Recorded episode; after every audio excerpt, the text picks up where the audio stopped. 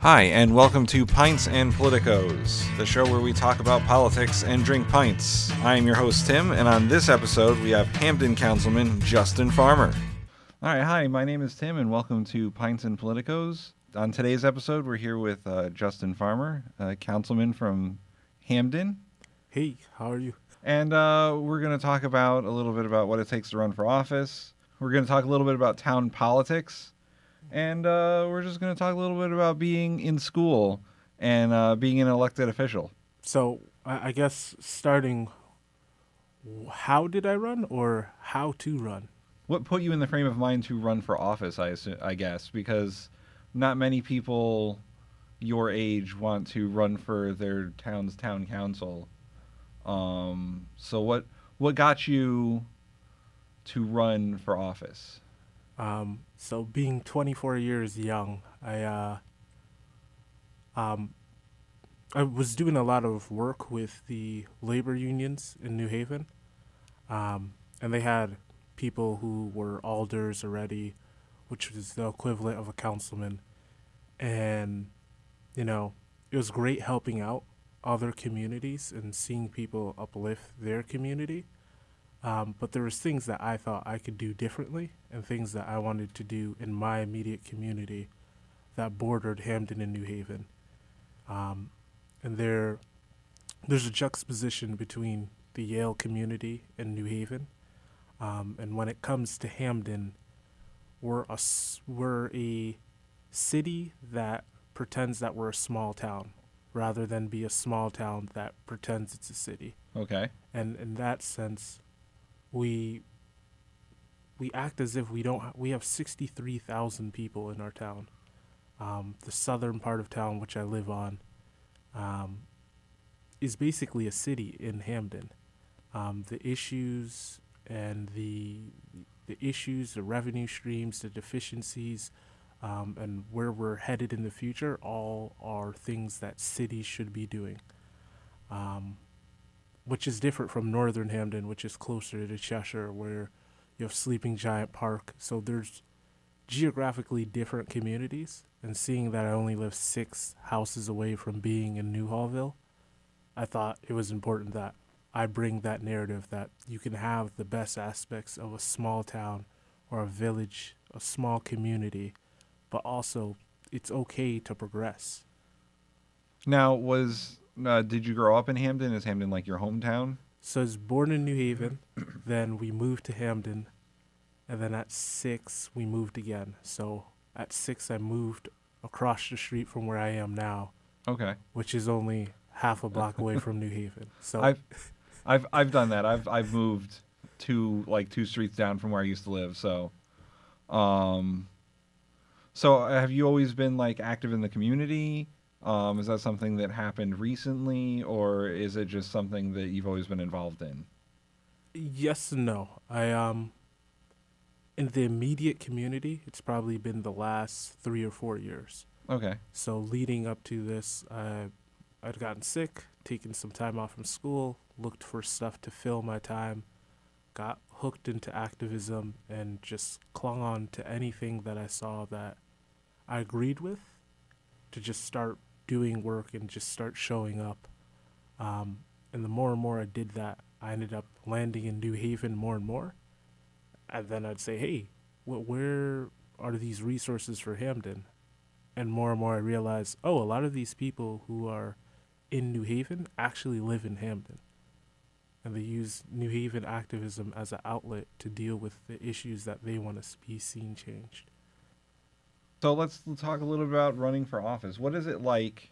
Because I know what it's like. I ran for office, but what is it like to, run a campaign at 24? So it's weird. So I was 22 when I started running. All right, 22.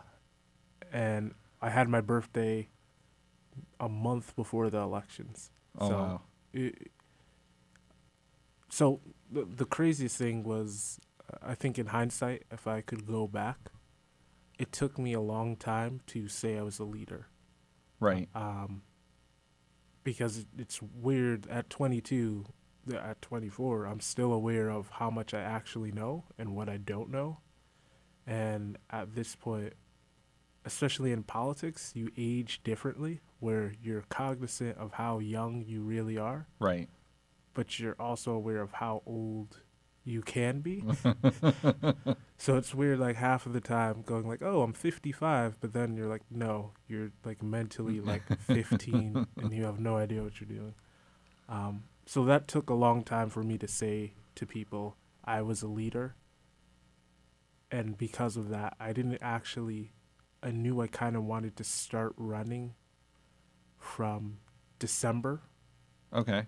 But I didn't actually start to put my name out there and say that I was explicitly going to run until May, which made it a lot harder because you had finals and all these things, and I knew I had to kick off soon.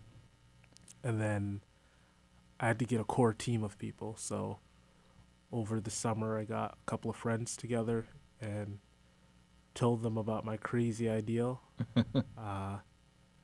So I had worked on other campaigns before, too. So the previous year and a half, I worked on two campaigns. I worked on the Senate campaign in Milford. And then I helped out peripherally other candidates there, like Kim Rose, Ben Gendzier, one of the guys who didn't win, but got to learn a lot about politics outside of my immediate community, which was a benefit. And then I worked with working families as a paid canvasser. So I bounced around all different parts of the state learning about how to run. So coming up with a win number, which a win number is, you know, how many people do you need to talk to and convince to vote for you to be able to win? Drawing turf, so cutting up a map and figuring out how many people can I knock on their doors and expect to talk to today? And then how will I come back to them? Making literature. I spent 880 bucks on my campaign, so I was on the low side. Yeah, that's a relatively cheap campaign. My opponent raised $6,000. Oh my god! So it dollar to dollar is trying to figure out what to do. I mostly asked friends to volunteer their time, which I personally was knocking at least 5 to 7 hours every day for 2 or 3 months, just constantly get up, make some phone calls, check social media, see what's going on, look at events that I should probably show up to, and then knock doors. Which is what a candidate does, but it was also weird because I was my own campaign manager. If any of you are going to run your first time, do not be your own campaign manager. Don't be your own campaign manager, and don't be your own treasurer. Yeah. No, luckily I had a treasurer do the filings for me. But even coming up with lit, I ended up printing lit on pieces of paper, just white paper, and adapted it. I actually started knocking a month before the conventions. Okay. And a month before my opponent really started anything. So I ended up leaving just pieces of paper with general information. Mm-hmm. And then I said, okay, let me add some pictures. All right, now let me word it specifically for different communities. Right. Let me put some issues that I want to work on. And then I ended up having my lit translated into 5 different languages. Wow. Which was a cool experience to realize that there were so many people in my community that I didn't realize there were these micro communities in my community. Uh-huh. And then going to find friends and other people that I knew to translate information. So we ended up getting in Spanish and Arabic, Portuguese, and Mandarin, and then there was one lady that we got it for in Japanese. Like, she like understood my pitch, everything, but she like wanted in Japanese, and luckily Yale is in our backyard. Yeah. That's pretty cool that you got it translated to a bunch of different I wouldn't want to see with like what my lit would look like in different languages. Oh yeah, because some of the translations were different, so it's just like, oh, I thought I said this in a very articulate, smart way, and then like, oh, okay, I sound like I can't speak. Yeah, especially the Eastern to Western translation. Like, that's got to be a weird thing to see, because some of our words don't match up with some of their words. Yeah. Farmer as a name, translating it to agriculture, people were really confused. They're like, hold on, like, what do you do? It's like, no, that's my name. That's not what I'm running for. That's just my name. That's funny. So you were talking about canvassing and cutting turf and all that. Did you make your own turf maps, or did you have like the state resources like the VAN network to do that? So originally I had VAN, because I asked permission before, right. And it turns out, so I wasn't the endorsed candidate. So it turns out when you're not the endorsed candidate, you don't get access to the VAN list. You right. need to pay for your own. So I didn't know that. So about halfway through our campaign, I get a call from the party chair, and he's like, yeah, you can't use this anymore. Someone told on you. Oh, jeez. And actually, that day was my birthday, so it's just like, what? it was a bad day that day. So we had no plan of remapping, making new turf, cutting new lit. Right. But we had to do that in the middle of it, and we were using vans for the IDs. IDs being, we would knock on a person's door, and we'd rank them 1 through 5, 1 being positive, 5 being negative. And then put in notes. So even things like, hey, this person has a storm drain that they want repair. Right. Something we realized maybe 2 or 3 weeks before VAN was taken from us is that everything we put in, our opponent could see. Right, yeah. Which was another setback where it became very hard to... Right. It becomes hard when your opponent can see your strategy, basically. Yeah. When you were targeting voters, is there a certain kind of voter that you targeted, or was it all like party line stuff? I targeted Dems for the primary right. Heavily, and I targeted new voters and unaffiliated voters who recently voted Dem. Okay. Because I knew that I would have to, not having the party endorsement, I would have to pick up extra people. Right. So I also, because I didn't get the nomination, I had to petition. So there was a 2-week period where I had to get, I want to say it was like 500 signatures. Okay. Of Dems to say, hey, you can run as a Democratic primary candidate. Which was just insane to try to, in 2 weeks, just go to people's door and say, hey, I know you might not want to vote for me now, but can you just sign this paper saying that I can run? And people would get so weird because they're like, oh, are you going to steal my information? Like, no, I just need you to sign this so I can run. I think that actually ended up helping me. Right. Because there are some people's doors who I hit 4 times where by the 4th time, they're like, all right, listen, don't come back here again. I will see you at the polls. You got my vote. That happened to me. Because, all right, so I was on so many different canvassing lists for the recent election that people kept showing up to my door and calling me and texting me. And I was like, listen, I'm the treasurer for a candidate. I'm going to vote. Don't worry. Oh, man. But to answer your question, we also hit it. So I have some of the richest people in town and okay. some of the poorest people in town. So there's a lot of people whose doors have never been hit. All right. Where just hitting their door, it's like, oh, the last time you really voted was for Obama. And since then, no one has really checked you out, see what's going right. on. But just... they're straight D's, but no one has visited them for so long.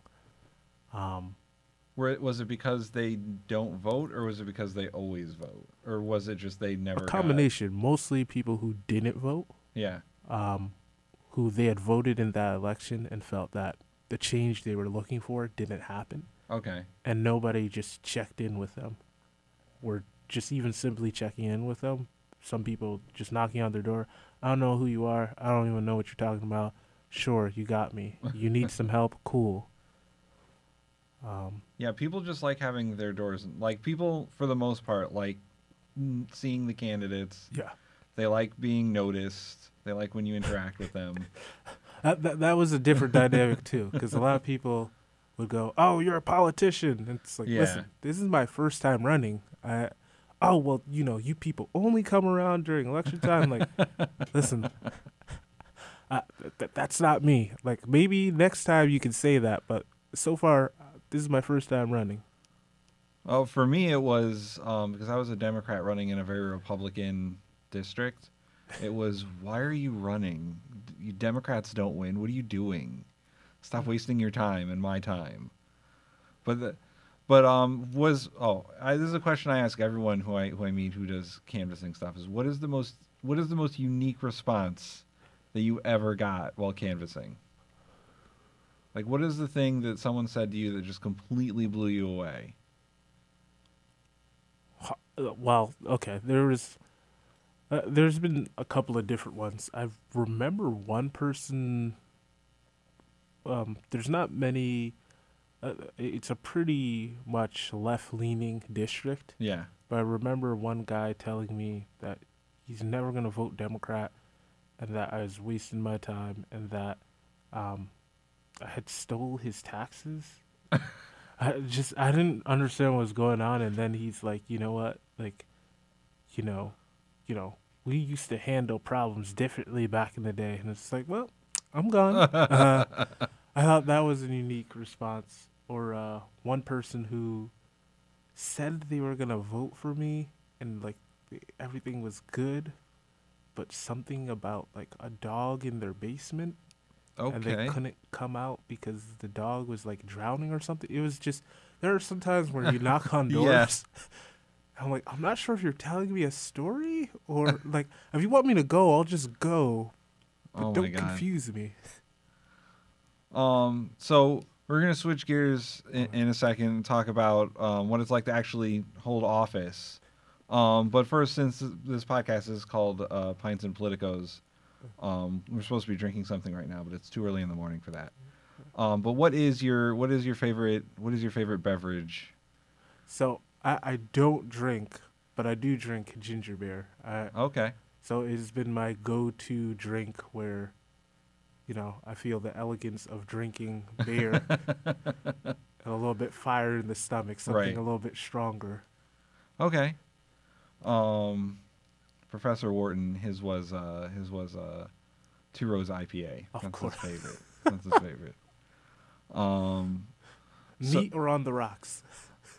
He just drinks it however he can. Okay. He just, I mean, I've had a few drinks with him over the course of the last couple of years. It doesn't matter. He'll drink it as long as it's IPA. So you get you win your election. How much do you win by? Like, what's? So the primary election I won by 23 votes. Wow. 3 over the mandatory recount. So a very, very close race. That is the slimmest of margins. Yes. How many people voted in the primary? So 523. Okay. Yeah. And then so you win the primary, so you get the do you get the party backing at that point? I get the party backing at that point. I pivot my attention to another person's campaign, Brad McDowell. He actually was one of the people who convinced me to run in the first place. In the general, I ended up getting the highest vote turnout of any of the districts. Wow. And actually got almost 200 votes more than the mayor in my district. Oh, geez. So it was a very humbling experience to go from 23 votes to, oh, okay, I got the most votes for any individual. I'm like, oh, okay, cool. So you actually created the mayor. You created an undervote for the mayor. That's hilarious. I think part of it is just being new, where a lot of people were, I don't really know you. You got to remember, we're coming out of the 2016 elections where people right. Like, I just dislike politics. Mm-hmm. You seem genuine. you don't seem like you're in it to do something malicious, so I'm just going to trust you generally. And right. I think that gave me a lot of leeway. What do you think was like the most, what do you think was the most contributing factor to you winning? Being someone who's never run before. So something that I did differently was I was doing street cleanups. We have C-click fix, so I was C-click fixing things as I was running. I just did it differently. Right. Had held a couple of community forums where the campaign was not just knocking doors. It was right. community engagement where someone would see me cleaning up the side of the road and they'd go, well, don't you need to knock on doors? It's like, trust me, I'm knocking on doors. But I want to make sure people understand that this is not just a front. Right. And by the end of the campaign, a lot of people who didn't support me or didn't think that I could do it ended up switching camps and ended up actually helping me. So much so that on election day, I had several factions of people who hated and loathed each other, uh-huh. but were there to support me. Okay. And that was something monumental for me. So you like built a coalition of enemies, basically? Yes, but didn't know. Some of it I didn't even piece together until election day. Wow. It's like, oh, you two stand on very opposite corners of the polling place.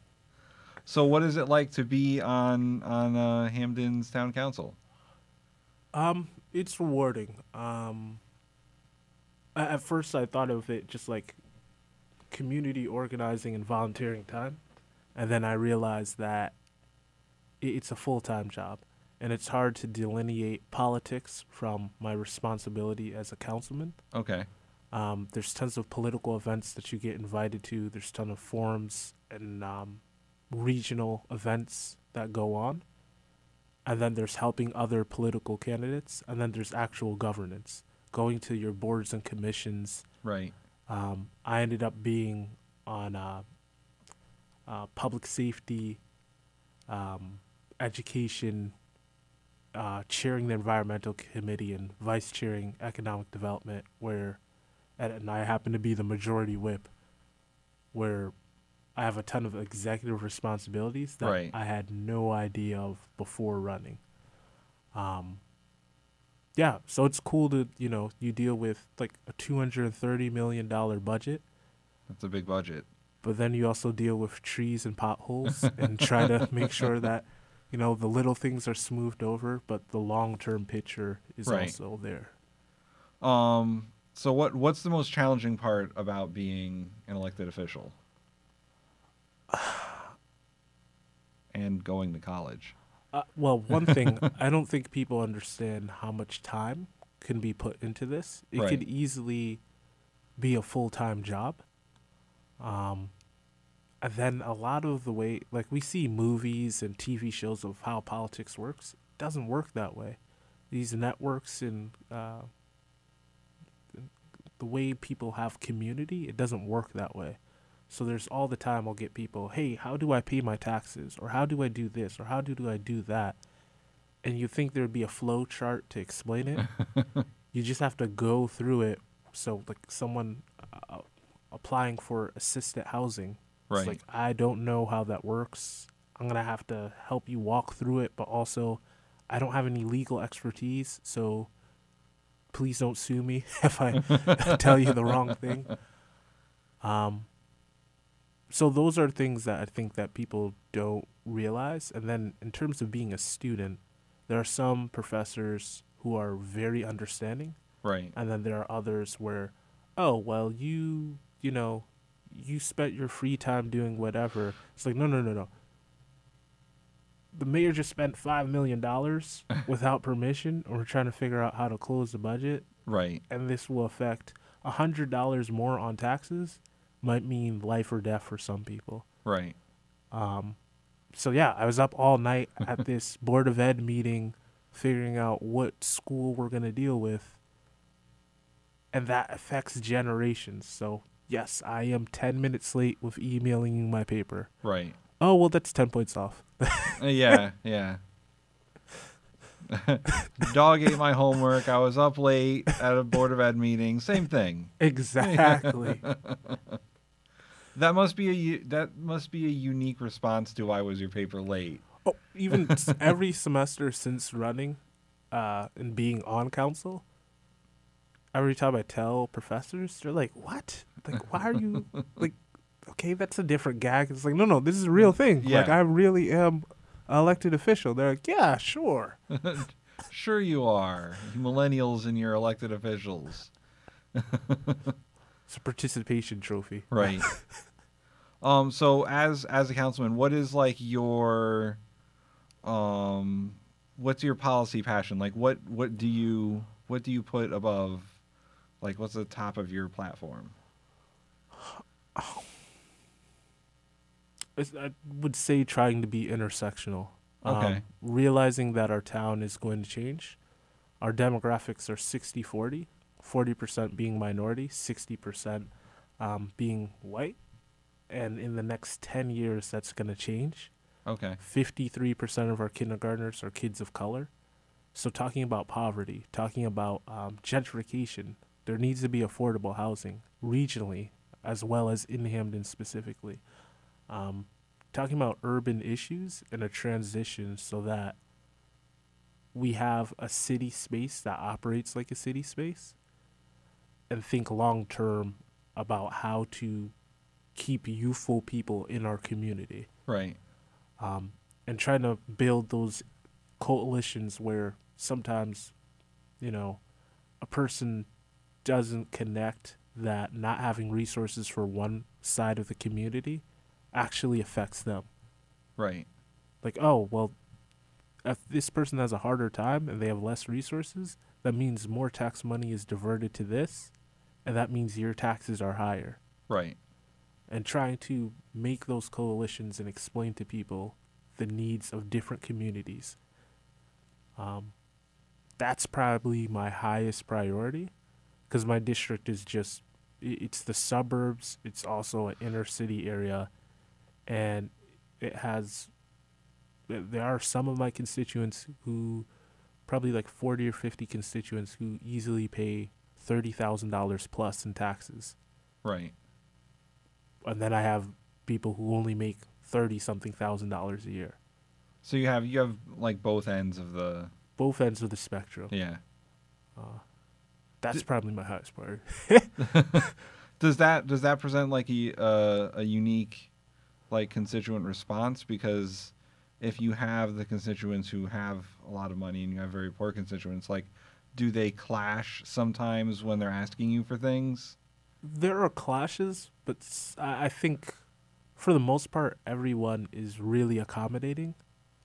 It's sometimes those who don't make the connection.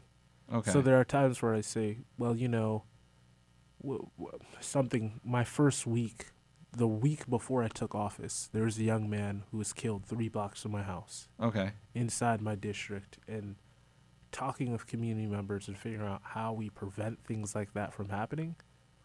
And I remember talking to one gentleman, and he was like, yeah, you know, we need to work on those stuff. We need a community center for the youth, so on and so forth.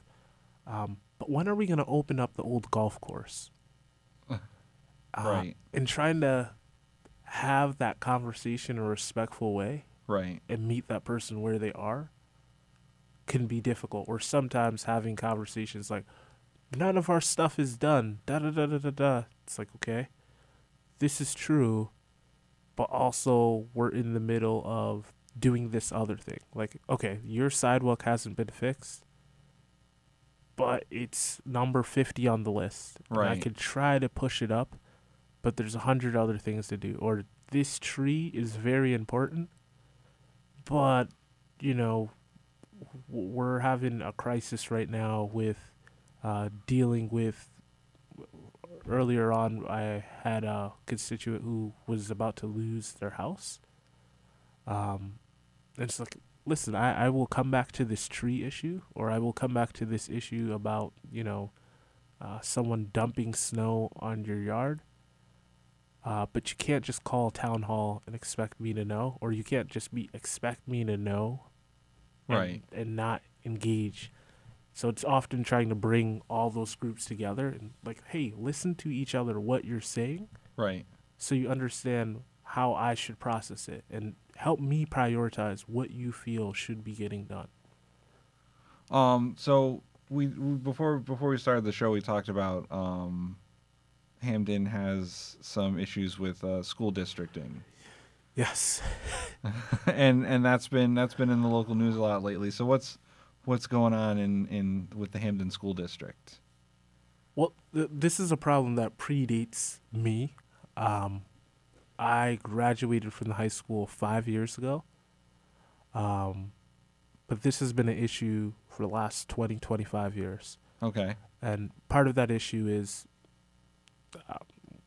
part of it's not so much of an issue, it's a positive change, is that diversity is something sought after. And we have lots of it in Hamden. So over the last 20-something years, the town has changed from homogeneously white to a mixed community. But with that, having attendance zones from the state, we have to have districts that have somewhere between 70% minority or whites and 30% minority or whites. So it has to be one or the other. Okay. And having that, it becomes very difficult with a town like Hamden where you have a 60-40 split where you just, not every school is going to be able to have a neighborhood school. Right. And at one point we had 10 neighborhood schools, 2 middle schools, 1 high school. We're now down to 1 high school, 1 middle school, and we had 8 elementary schools. It just wasn't sustainable. And on top of that, for the last 20 years, the educational cost-sharing dollars from the state, we've been shortchanged $20 million by their own formula. Right. So $20 million more should be coming to our students, where to keep all of the schools open is probably an extra cost of $3 million a year. Right. Which we couldn't even do that. And even if we had that money, I think closing schools was the right choice because we had too many. Right. But it's a difficult, you're talking about monetary issues, you're talking about racial diversity, and you're also talking about brick and mortar where wherever you decide to place a place, it's going to be there ideally for the next 20, 30, 40 years. Right. So it's having a vision of what that community will look like. That's the short change answer of what's going on with the schools. So you said that Hamden has closed down some schools. Yeah. Is that because the student population has gone down, or are they just too expensive to maintain? So population across the state has gone down. Okay. There's less enrollment. Millennials, we aren't having as many children as baby boomers. Big surprise. But on top of that,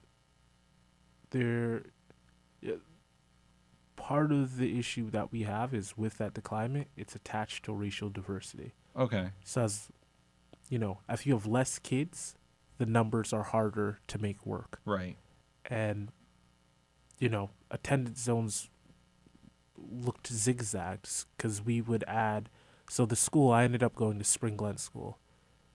It's basically like East Rock equivalent where you had a lot of Yale affiliates who lived in this community, who bought a house, and their kids went to this local school. And then they took 5 blocks on the border of Hamden, New Haven, and added it to Spring Glen School attendance zone so that they would have enough racial diversity in that school. And with that, things like a special education room weren't put into the new physical building when it was rebuilt because most of the students didn't have that need. Right. And those are the type of things that we're trying to work around in a brick and mortar situation where you have students with different needs. Right. Part of us closing down the school also allows us to rebuild our schools in a smarter way where we'll have a school for K-3 for kids with special needs and disabilities where they can get all their in-house services in one place. Right. rather than sending speech pathologists to this school 2 days a week or that school 2 days a week. Yeah. Where we can have kids get the help that they need as soon as possible and achieve at their best ability. But that also saves us money down the road. Right. So there's a lot of moving parts to it. Yeah, I've learned that a lot of, especially when it comes to special needs students, a lot of school districts are underprepared. Yeah. And the fact that the state is sending less and less money, and that the state budget they've had to cut a lot of education spending in the state budget, makes the burden a lot more on the cities. Yeah, and a unique plug I want to make about Hamden is that we have a great special education program that people move in to our town for.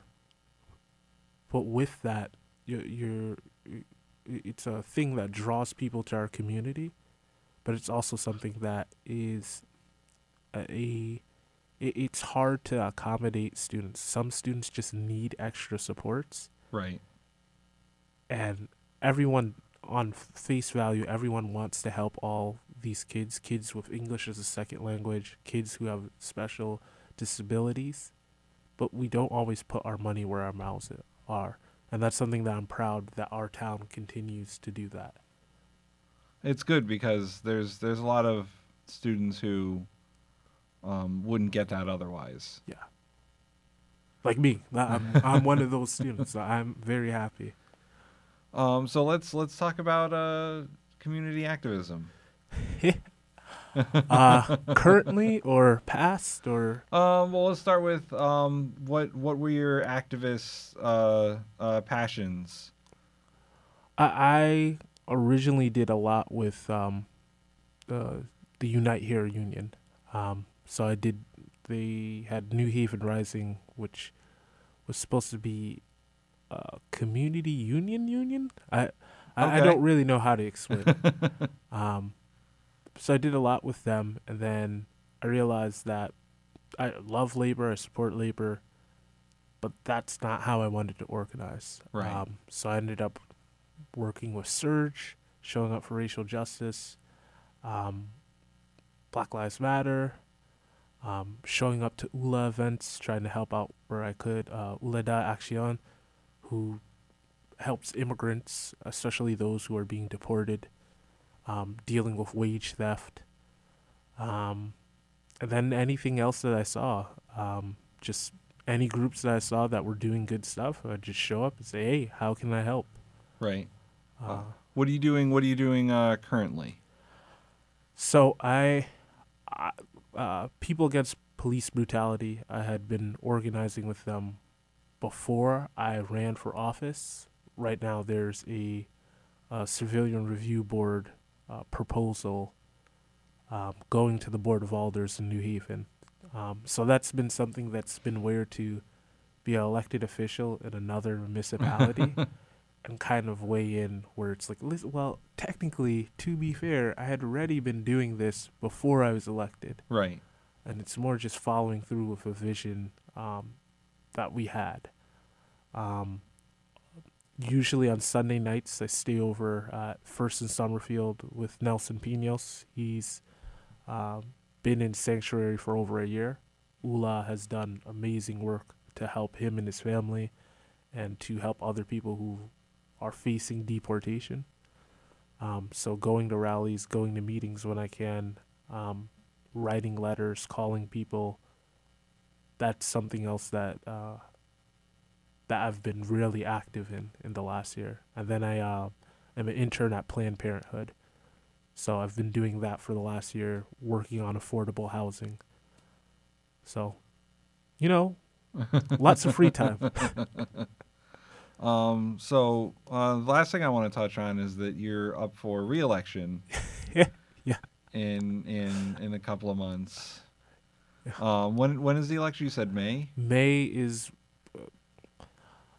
is when primaries start. Okay. So in theory, I shouldn't have to campaign too hard, but I don't take anything at risk. Right. Now you're in the position of being the incumbent. Yeah. Oh, what joy. So what do you think? What do you think is going to be different from the last campaign now that you're the incumbent and you have the advantage decidedly over whoever your opponent's going to be? Is it going to change your messaging? Is it going to change how you campaign? For sure. So, and I know I frustrate some people when I say this. I am 89% sure that I'm going to rerun. Yeah. So a definitely maybe. A strong maybe. Okay. There were 6 of us who were new to council on a 15-person council. I am the youngest person on leadership by 11 years, which is a group of 5 of us plus the mayor who meet and kind of set the agenda every other week. It's been an eye-opening experience. There are going to be some people running for mayor, which, you know, it's going to... everyone's going to get into their own faction. Right. They'll be trying to get position and stuff like that. Mm. But there are also some people who are probably going to retire. Okay. So there might be as many as 5 or 6 seats again that open up, which is huge turnover on top of turnover. Right. So things that, you know, I'm planning. My plan is to start knocking doors soon to find out what issues people want to work on, and then we have the census coming up where we're going to have to redraw census maps. Yep. So thinking about those type of things, that it's just different to be actively part of the process as well as campaigning. Is there, so without saying that you're definitely running, what are the things that you would want to push in policy-wise in your next term if you were to run again? There are some things that I want to call to question. Hamden is overwhelmingly a Democratic town, and things like municipal ID is something that I want to see us start to have. I want to have the conversation of being a sanctuary city. I want to have the conversation of us, our next charter revision, us actually declaring that we are a city, because we in fact are a city. And then prepare to talk about racial diversity in a way that builds community. Right. Those are huge things for me that as a town, I think we're ready. I don't think everyone in leadership nor everyone who are elected leaders in our town are ready to talk about. Right. But I think it's now or never. So that's what I want to see. I kind of played it cool my first year because I wanted to. I really wanted to learn. Well, you got to learn the ropes. I mean, any sort of position like that, it's always like on-the-job training. Yes. Unless you're like a career politician, going into that sort of thing is you're learning as you go. But to point out to people, I'm studying to be a marine biologist, so although it is fishy territory, it's not exactly what I was thinking. Well, so how did you... That's weird, a marine biologist, huh? And you're on... I mean, do you see like any sort of like thing? Do you see any sort of political career beyond town council, or is it just... It's something that I know could be possible. But one thing I've learned about politics, you can stay in this for a very long time. And if you treat it as a job that you're entitled to, then it makes it harder to be effective. So I'm just going to continue to do what I need to do. And if people are like, yeah, we have faith in you and we want you to do bigger and better things, cool. Right. But I've seen a lot of people who are ambitious, who are ready to jump to the next level when there are good people in those spaces already. Right. And we really need to focus on building out the bench where it's a partnership. I should have a great connection with my state reps and state senators who also have connections to our U.S. representatives. Right. To be able to get stuff for our community rather than worrying about jumping to the next level. Right. And my hope is that if I do a good job, and that I'm doing what I need to do, that whether it's politically or otherwise, that people will look out for me and have opportunities for me to continue to serve my community. Because, yeah, that's kind of where I've come from, knowing that you can spend a lot of time campaigning and doing nothing and run up the ladder. But at some point, I want to get to a point where I'm just doing what I need to do. Right. And that's my form of campaigning. What are we at for time? Okay. Then I think we'll just wrap up then. So thanks, Justin, for coming on the podcast. No, thank you for inviting me. I will have you back sometime, maybe closer to the election, so you can talk about once you decide that you're going to run, once you do, you know. So we can talk about, you know, campaigning and all that. And, you know, good luck on your finals. Yes, thank you. Safe travels, and thank you for inviting me out. That plug alone has bumped me up to 91% sure. 91, okay. Hey, at least I got you there. 91% is good enough.